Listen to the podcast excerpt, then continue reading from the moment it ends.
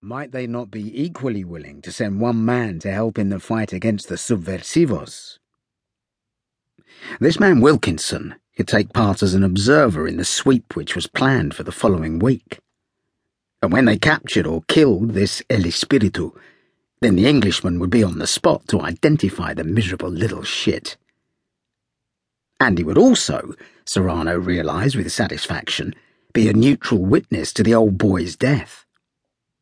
No one would believe an army report that El Espiritu had been killed, but an Englishman. His testimony could lay this particular ghost once and for all, and prevent a host of other claimants to the name springing up in the dead man's place. Yes, Serrano thought.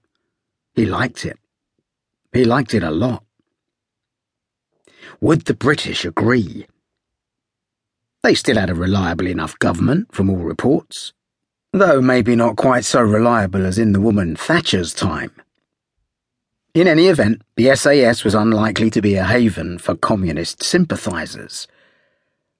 But Serrano had to admit that Guatemala's reputation in the world had suffered in recent years. All those little creeps from Amnesty International and America's Watch living their safe little lives in the rich man's world and bleating on about human rights abuses everywhere else. How could he sugar the pill? What could Guatemala offer the British?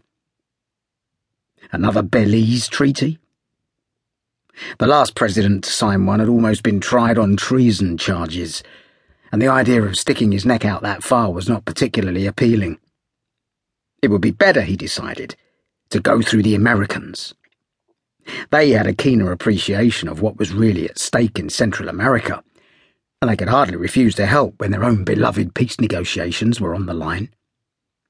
We are so close to a breakthrough, Serrano murmured out loud in rehearsal. And this one terrorist could undermine everything we have all worked for. It sounded convincing enough for the US State Department. The Americans could then bribe or threaten the British, whichever they deemed more appropriate.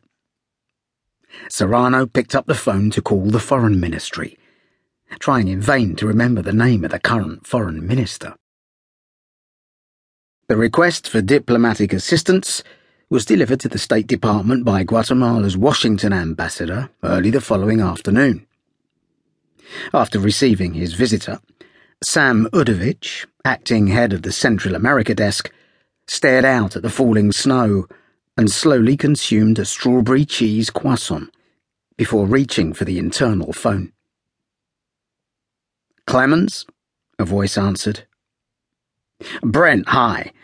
The Guatemalan ambassador's just been darkening my office door. And what do the death squads want today? Udovich told him. Clemens listened in silence, and then laughed. They want some Brit soldier to look over a lineup of corpses and pick out the guilty man? he asked incredulously. That's one way of putting it, Udovich agreed. It is in our interests that they get this guy. That's what Ollie North said. He was right, Udovich said dryly. Clemens sighed audibly. Look, Udovich went on patiently. I'd take it as a personal favor if you could get the Brits to get with the program on this one. And if you can, went the first unspoken message, then I owe you one. And if you can't or won't, went the second, then don't come to me for a favour any time soon. I'll ask them, Clemens said just so long as you don't leave them in any doubt about how important we think this is. How important you think this is. Udovich snorted. It's not going to cost the Brits any money, for Christ's sake, and that's all they seem to care about these days. I'll ask them, Clemens repeated. If that's all? One more thing. I think their intelligence boys should run a check on this guy Wilkinson, just in case. The Guatemalans want someone they can rely on. You understand me? Yeah, Clemens said. I get them.